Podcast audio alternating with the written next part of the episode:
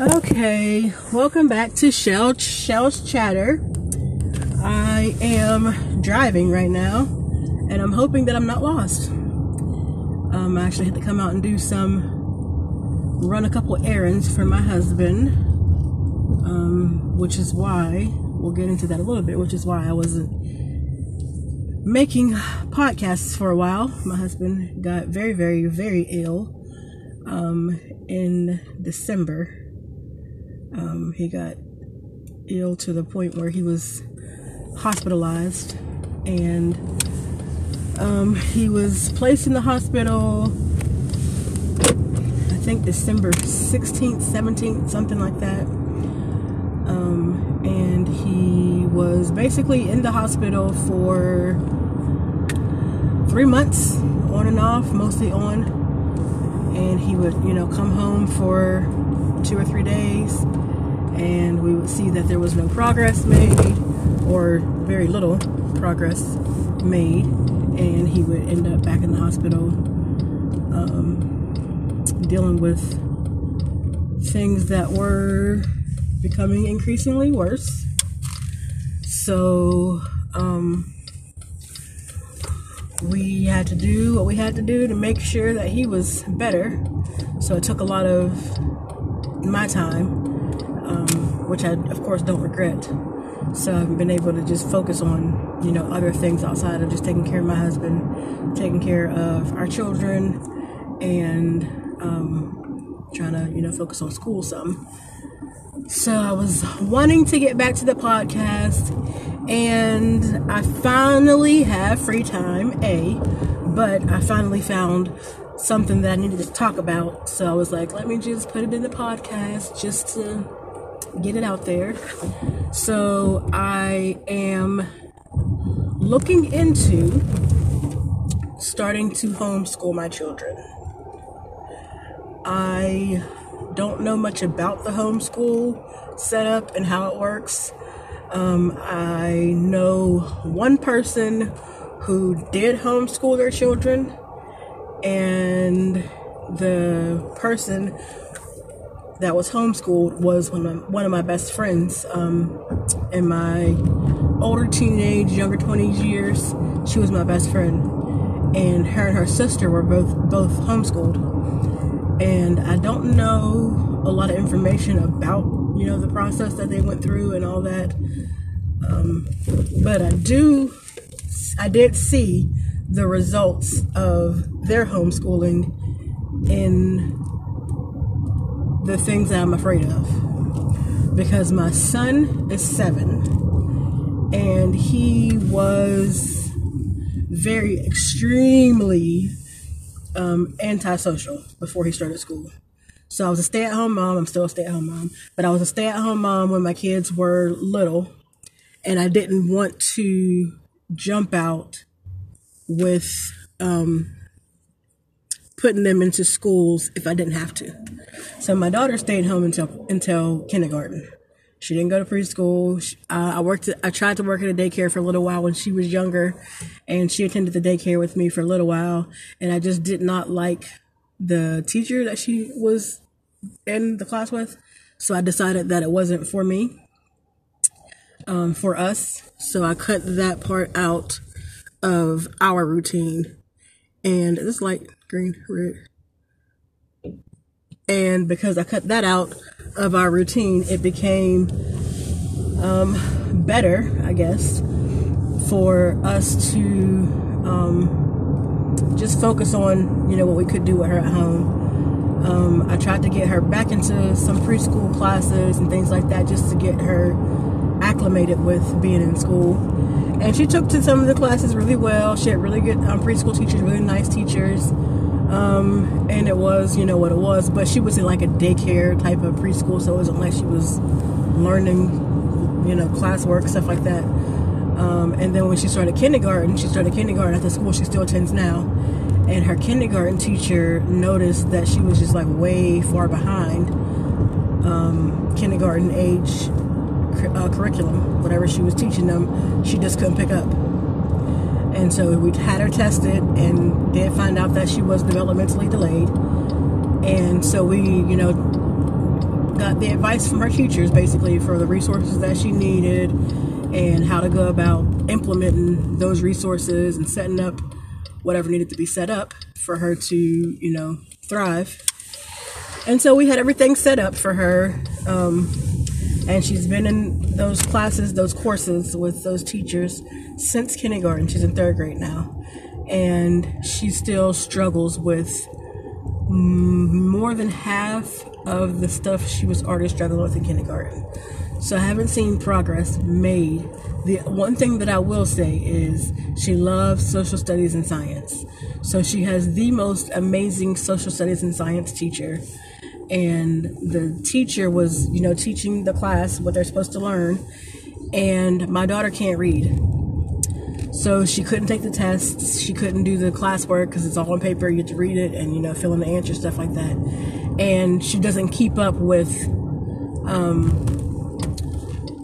the the conversation. So if the teacher's like reading something, my daughter can't follow along on the paper, obviously, because she can't read, so she doesn't know what words, what sentence, what number, none of that.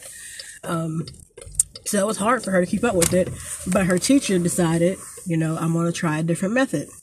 And so instead of her um, going about teaching my daughter the way she teaches the other kids, she decided to do some vocal questions with my daughter. And so she wouldn't, verbal questions, I should say.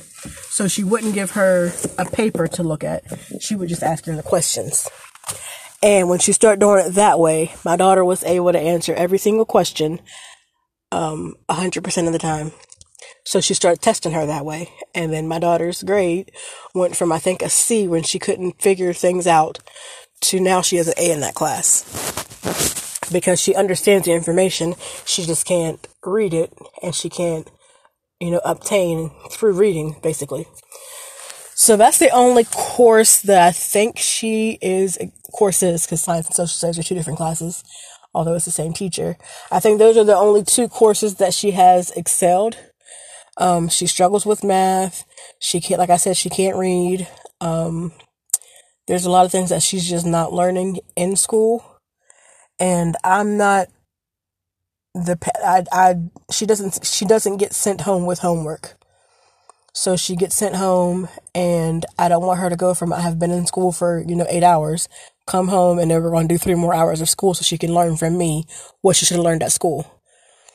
So I'm not really, I'm also not feeling her new teacher. She had an incredible um, special education teacher when we first found out what was going on with her, and that teacher stayed in contact with me. We talked all the time. We had a really good uh, relationship with each other and that made me feel good because when you're dealing with something like this like you're you know you're not sure or this is your first experience with something like this you don't really know how to handle it how to address it. And so having the extra support the added support um, is really important. It was for me.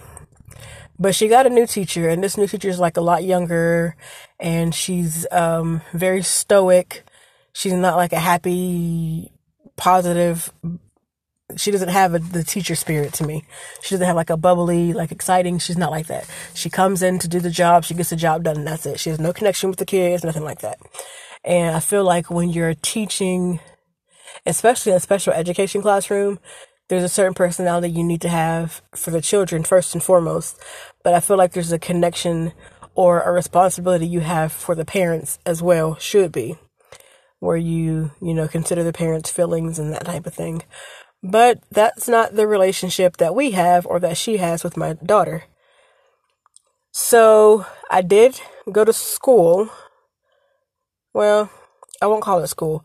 It was school, but I won't call it that. I have a certification to teach. I had a certification to teach. It expired by now because I've been a stay at home mom for about 10 years.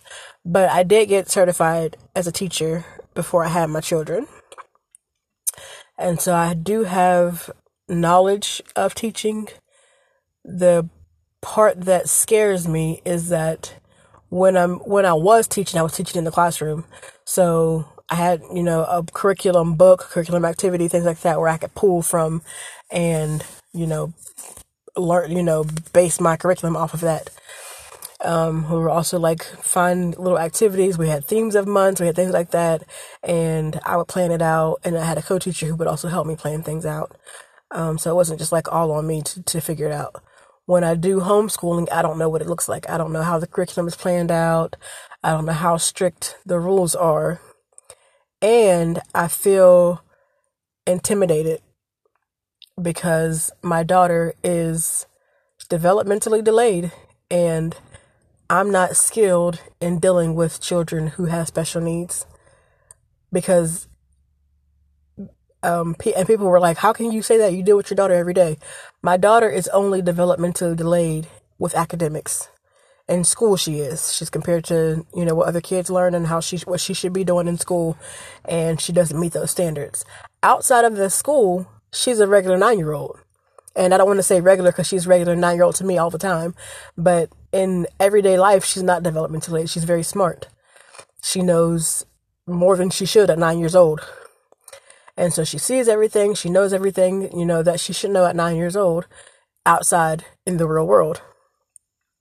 So I don't deal with her in a developmentally delayed way at home.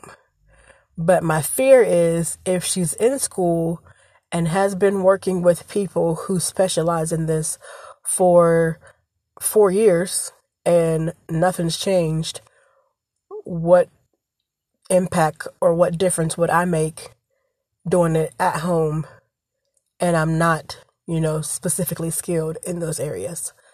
The only benefit or one of the benefits I think that she will have coming from me is that it, my attention would be focused on her and only on her. So okay, well, that was an alert to my phone. Let's turn that off. We don't want that while we're trying to talk.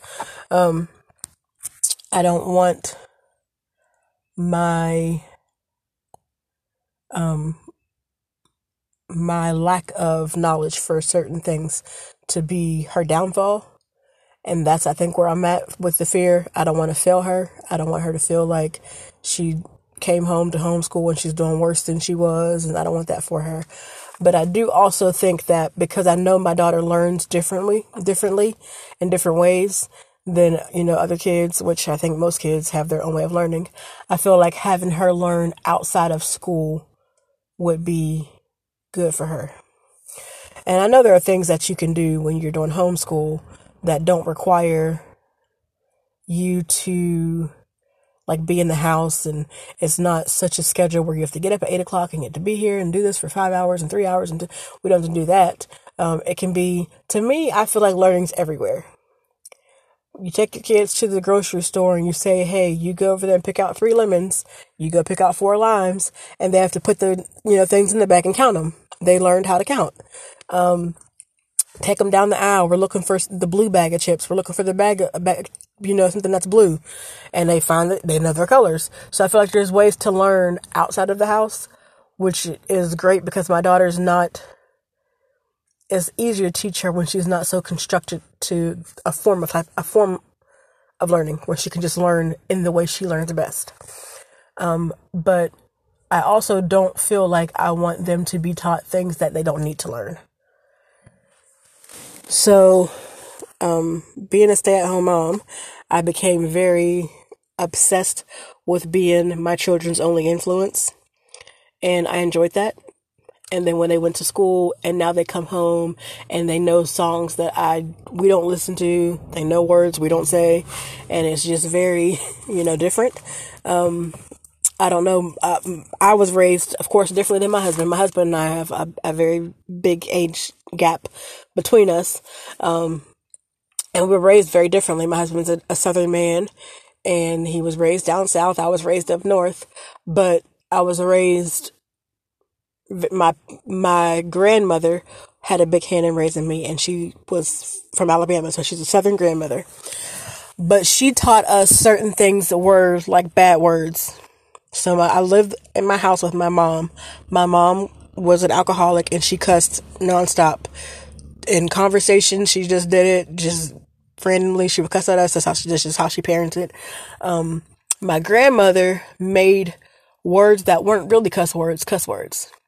So I was around my mom and I knew what real cuss words were. But my grandma would be like, you don't say the word butt. Like to talk about your derriere, you don't say butt. You call it your behind, you call it your bottom, your bum. She didn't want us saying that. Uh, we weren't allowed to say shut up. We couldn't say liar, liar. We couldn't say anything like that. So, um, my kids were raised similarly. Nobody in the house says shut, shut up. My husband and I choose not to, to cuss. Um, and that's, for me, it's easier to not do something than, than it is to like unlearn how to do something. So when you're, when you're cussing, cause I was around my mom doing it, the, it's a natural thing. So if I was like cussing all the time, if I dropped something or if I hurt myself, the first word out of my mouth is going to be a cuss word because my mind is just, you know, geared towards that. And I just didn't want my kids around that just because I know how it made me feel growing up. So we're very careful with the words that we do use in our house. So, um, my kids are not, not allowed to say stupid, shut up. They can't call each other liars. They do say butt. They say butt because it, it is a body part. And I taught my kids their body parts, their real names of their body parts, because I don't want them to be somewhere and something happens and my husband and I are not around and they use like a pet name for something and the person doesn't know what they're talking about. So they know all their body parts by, you know, the, rec- medical terms, medical names for them. Um, so that people can know this is what this part is. Somebody touched it, somebody heard it, whatever. Um, but because of outside influences, my kids do know other words. They've come home and say, and said some words that we have to correct them and say, we don't use that kind of language in our house. Those are not, you know, nice words. We don't say that. And, you know, they pick up on it. They may, they, ask, they might say like, why can't we say that? My friend said it. And we'll just tell them, you know, we just don't do that in our house. We're not judging anybody else. They do what they do. We just don't do that here. Um, but because I know the world is not that sheltered and that my kids will not live with me forever and even if they are living in my house, and if they're homeschooled, even until they go, you know, through high school, they're going to have friends outside of the house. They're going to go out. They're going to learn how to drive. They're going to have their own lives. And it's not going to be a bubble. So I can't protect them from everything, obviously. And I don't feel like for me, homeschooling is protection for them. I feel like it's just the easier way for them to learn because the school that they're in is not a bad school. It's just the situation, and it's mainly for my daughter. My son is in first grade, and he's on the first grade level for most things. Some things he's excelled um, the first grade level, but most of his work is, you know, fine. There's no questions. There's nothing like that for him. My fear for him is if I pull him from school, will he go back to being antisocial? And I don't want that for him. I don't want him to revert to those ways. So I really am just making a podcast recording audio to reach out to ask for some advice. I know there are a lot of parents who do homeschool, especially nowadays since the pandemic. Um, I know a lot of a lot of schools were doing virtual learning, and I know a lot of parents have just decided to homeschool their children. And there were some parents who were doing it, you know, before the pandemic even started. So I'm really just reaching out to all the moms and dads out there who do homeschool um, for any information that you guys have, or maybe somebody that you know that does homeschooling that they can give some information, some feedback, um, anything that would be, you know, helpful for homeschooling because I just don't know that much about it and I don't want to enter into it and set my kids up like, we're going to do this, we're going to do this, we got it, we got it. And then we get home and I fail. And that means they fail. So I don't want to start something without, you know, having all the information I can have. So I do know a couple people that I've reached out to that reached out to me on Facebook um, that do homeschool. So I'm going to try to get some information from them and um, see what we can do because I want the best for my children and I'm willing to do whatever that means to make that happen for them. So I hope you guys are having a great day. My next podcast will be more of a catch up of what's been going on with me and my husband because I really want to share a testimony with everybody out there because it's really, really, really, really, really, really important. Um, but I hope you guys have a great day and I will talk to you soon.